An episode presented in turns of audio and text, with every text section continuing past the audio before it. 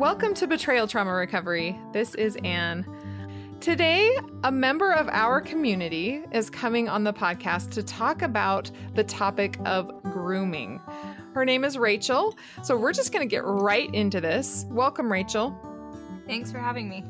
When I sent out a request to have a member of our community come on the podcast and talk about grooming, you responded. So let's start with that. When I first saw the post, I actually kind of didn't know what it was. So I looked it up and I was like, oh, I understand what that is now. And I think maybe some other women, they haven't heard that term yet. We kind of hear the terms like gaslighting before this. So I think it's maybe a newish topic to talk about and something I would like to explore more. So we're not talking about brushing your teeth and combing your hair, right? We're not talking about that kind of grooming. We're talking about the kind of grooming that takes place within an abusive relationship. A process that the abusive person uses at the beginning of the relationship to prep the relationship, to make sure that the victim feels safe, to make sure that she's willing to trust him, right? That's the process we're talking about today. As you were researching grooming a bit in preparation for this podcast, talk about some of the things you learned. Basically, it said that it's anything that someone does to seem like they're the knight in shining armor. So I'm kind of confused on the difference between gaslighting and grooming because they both kind of make you seem like the crazy person or the bad person but it's the intentionality of them doing good things to seem good and hide the bad. Yeah, at this point, they're trying to set a baseline reality. And the baseline reality is that this is a really genuinely good person. They are honest, they are kind, they are everything that you're looking for in someone. And they're trying to set that baseline understanding so that when something bad happens, it's outside the norm. That's not who this person is.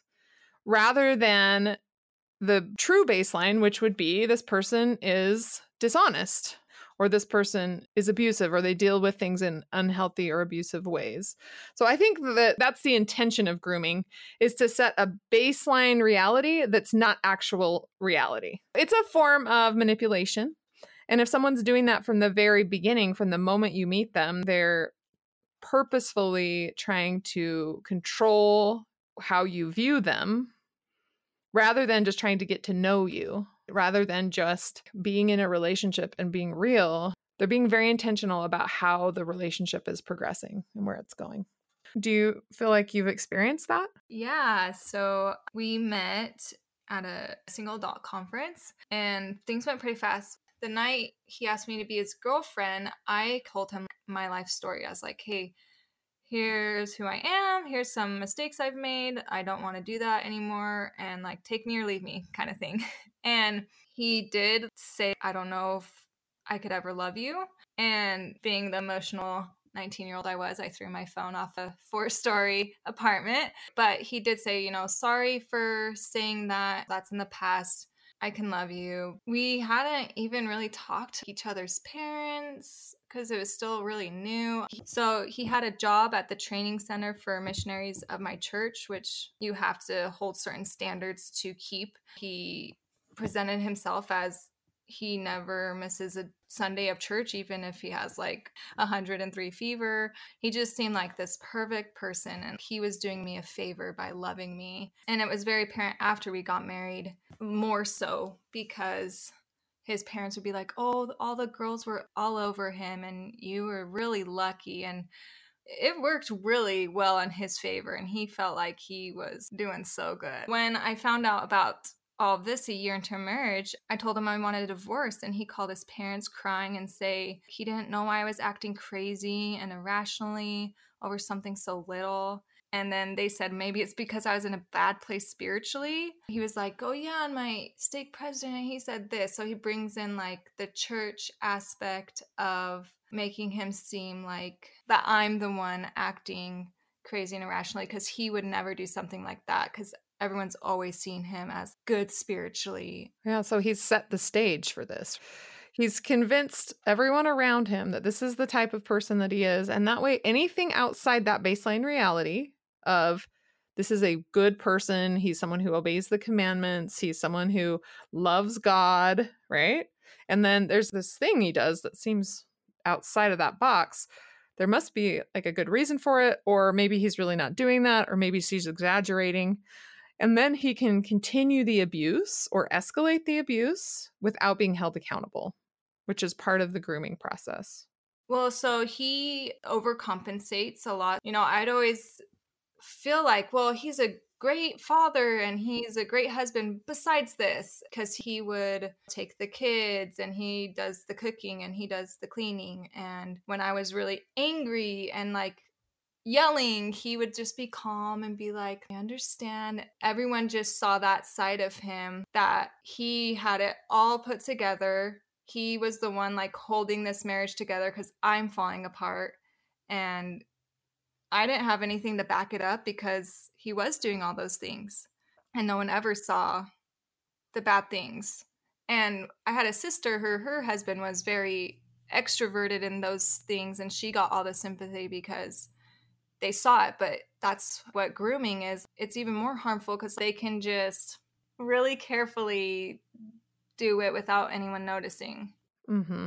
And intentionally making sure that their reputation is good so that they can get away with it, really. Did you know that you were in an abusive situation or did you just kind of have a sense that something was wrong? Where were you mentally at the time? No. So I heard the term abuse probably in like November and I was laughing. I was like, my husband's not an abuser. And then once I started reading the book, Why Does He Do That? I was like, oh my goodness, he really is. And so I had no idea at that time. I find that so interesting. So many people ask, why don't women leave abusive relationships, right? People ask that all the time. And I would say the number one reason is because they don't know they're in one. And then, secondly, divorce or leaving is not going to solve his abuse problem. The only thing that will solve his abuse problem is him stopping the abuse because divorce doesn't solve the abuse problem. They keep abusing you after you're divorced with lies or whatever. And also, divorce is not the best case scenario. Having a healthy, happy family and being able to be together is the best case scenario. When he started working more on the 12 steps and he was making amends to people, he would again just like say all the right things without being really honest and like kind of manipulating them to make him seem better than he was at that point. And then when I'm still, I'm not doing good, people would be like, Oh, but I thought you were better because he reached out to me and he said he was sorry and he made these amends and said he's going to get better. So, like, grooming others to believe that he's better or believe that we're better and kind of not seeing why I'm still in a place where I'm at. Are you thinking he's in recovery? So, the last relapse he had told me about was in October. And then we had found these more support groups and learned more about what it was about. And so he was doing more stuff. And I told him, I was like, I see you're doing more, but I still feel like something's off. And I just wanted to believe he was different. I'm like, but people keep saying this, your actions aren't measuring up. I don't know what to believe. And then yesterday, actually, he came to me and told me the last five months he's been lying straight to my face. And he's been acting out the last five months actually a lot probably more than ever. And I kicked him out of the house this morning. Oh, and here we are on the podcast. Are you okay? No, the answer is no. I'm actually better than ever. I feel so free. In the very beginning, I would check his phone, whatever. And I started doing that just a little while back because something was off. But he shared this, and I actually feel really empowered right now, a little overwhelmed. I'm sure it'll kick in. but right now, I feel good. I felt really addicted to the fake love he showed me. And I just feel I feel okay right now. When it hits, we're here for you because that's intense. So I talked to a woman last night who is dating someone that I know very well, and I know that he's lying to her. And she is still in that process where she's not quite sure if it's just this is Anne's perception and then his perception is a little bit different. She's never heard of BTR. I met her outside of BTR. A mutual friend was like, You need to talk to Anne right? So I show up at her door. She's definitely being groomed. And I can see that because the way that he is set up, the foundational baseline reality for who he is, is exactly what she's looking for.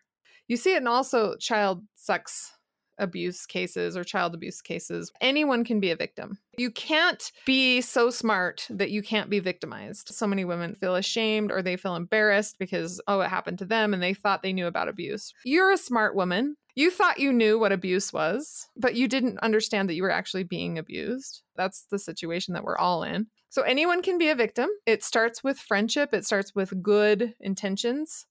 And then perpetrators use favors and promises to build trust. They might help you move or they seem super helpful. The goal is to gain your trust. Lying is a very common characteristic of grooming. They're telling you things only you understand me, that type of thing that really is just based on lies. For those of you who are interested in learning more, there's not a ton out there. I mean, I've done some research on it, but for porn use specifically, or this specific situation, one common thing I hear from so many women is their husband will say, Yes, I used to use porn, but I don't anymore. And then it gives this fake vulnerability like, oh man, he's willing to tell the truth. He's willing to tell me about his problems. But actually, it is a bold faced lie. He's currently using porn and he's not telling her that. The lying straight to people's face, it's a manipulation tactic, but it's also a trust building tactic. They don't want to tell you the truth because they want to build your trust, because they don't want the consequences.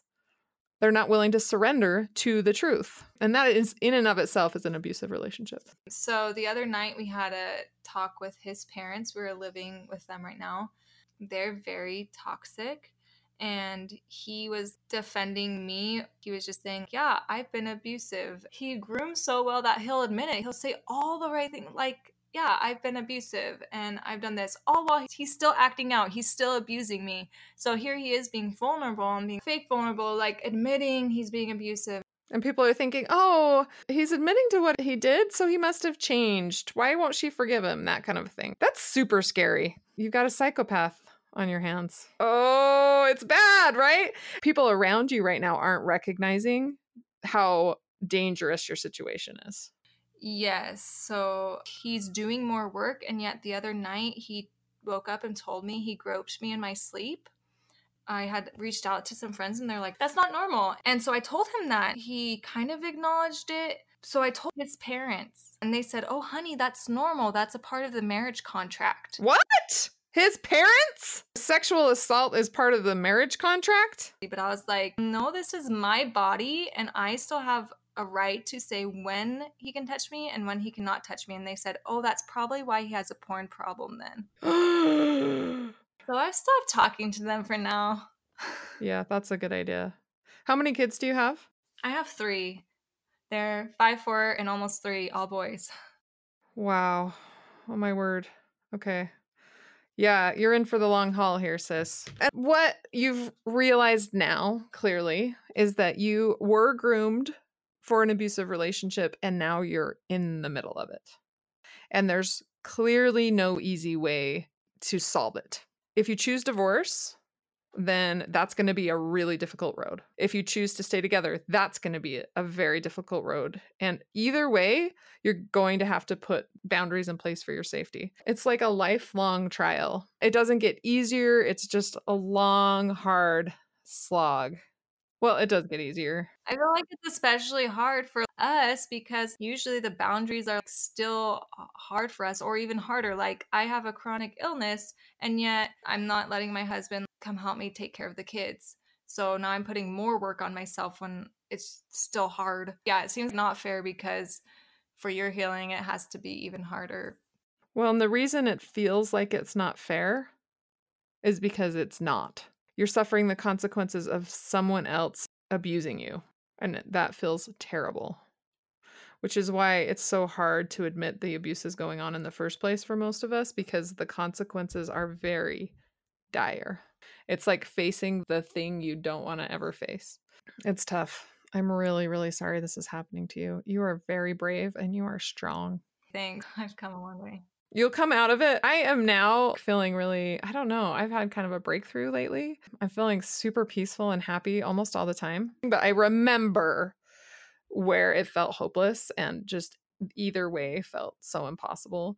But I do know that as you take one step at a time, it will get better eventually. And when people would say that to me, I was like, no, this is so bad. It can't get better. So I understand the pain the pain right now. I'm so sorry. Yeah, I think the hardest part is I know I probably can make this decision in the future if it comes or whatever, but I feel like I could never divorce him because I'm too scared of like what he would do. I just worried, oh, well, who would he be with? And like, why couldn't I be like her? But right now, I don't want him either. And so I'm in this tricky spot where it's like, well, I'm willing to stay in it and have way distance and emotional detachment, let him figure stuff out. But like, how do you know when it's time? Or like, will I have the strength to do what I need? One thing to keep in mind for right now is that even if you remain married, you still don't have a say over who he's seeing. Marriage doesn't solve that problem. It's not like if you don't file for divorce, he is not going to ever look at porn again. And porn is the other woman. It doesn't have anything to do with you. Comparing yourself to porn, all of us know this, is a losing battle. If the person's not healthy, if they're not willing to be honest, if they're not willing to be faithful to their wife, then marriage isn't going to stop them. So if that's one of your worries, just let me help you release that. You can release yourself from those types of beliefs that hold women back, which getting to the bottom of what is that central belief that might be holding me back from setting the boundaries that you need to set to keep yourself safe, whatever that is, discovering that and then attacking that head on with help and logic will be good. Man, you are so brave. So it's interesting when you look up signs of grooming online because you get stuff like they are superficial and manipulative. But how do you know at the beginning of the relationship that they are manipulative? Because it just seems legit. So that's part of the grooming. They are untruthful, is one of the signs. But how do you know they're untruthful at the beginning? So, for listeners out there, I encourage you to start thinking about the beginning of the relationship and how they set it up to gain your trust and how they set up people around them to look a certain way and be a certain way in order to be able to operate free and clear without people second guessing them. Rachel, you've described to our listeners how you were groomed and then when you started noticing the abusive behaviors and then the consequences of that. I'd just like to know how you're feeling now. I feel conflicted between almost ecstatic, like I knew I was right because something was telling me, but also kind of like, well, why didn't I listen to myself sooner? And feeling like I let myself down. But it is what it is. And I I can accept that I was doing the best I could and that I did what I thought was best by being open to him and letting him in my life. And that's all I could ask of myself is to be the best I can be. Which you were. My aunt has a saying no good deed goes unpunished. And when it comes to being a victim of abuse, that is the case. Trusting, loving, and really caring about someone, and then the abuse starts happening. And it's happened from the very beginning because the lying and the manipulation is part of the abuse. It's not like he was not abusive and then he became abusive. He was abusive from the very beginning. And that's what's so devastating about it. So, for you and your children, I genuinely hope that he chooses to make his way towards safety and we will be here for you through that process. Rachel's currently doing individual sessions with one of our coaches. And for those of you who feel like, is this happening to me? Were these behaviors that he did, was this a grooming thing or is this just who he is? Help me understand this. Or was this gaslighting? If you're confused and you don't know where to turn, BTR is a safe place to help you process that. Unlike Rachel's in laws or other people who have also been groomed by her abusive spouse. Thank you so much for being so brave and strong and coming on today to share your story. Thanks for having me. If you are the praying type, pray for Rachel. I recorded that podcast a while ago and things have gotten really difficult for her and she's setting good boundaries. She is more safe now than she has been. She, she spent some time at the domestic violence shelter. Anyway, just a, a call for prayers for her and for all of us as I pray for myself and for all of you all the time and for BTR to be able to reach every woman in the world who needs to hear this message.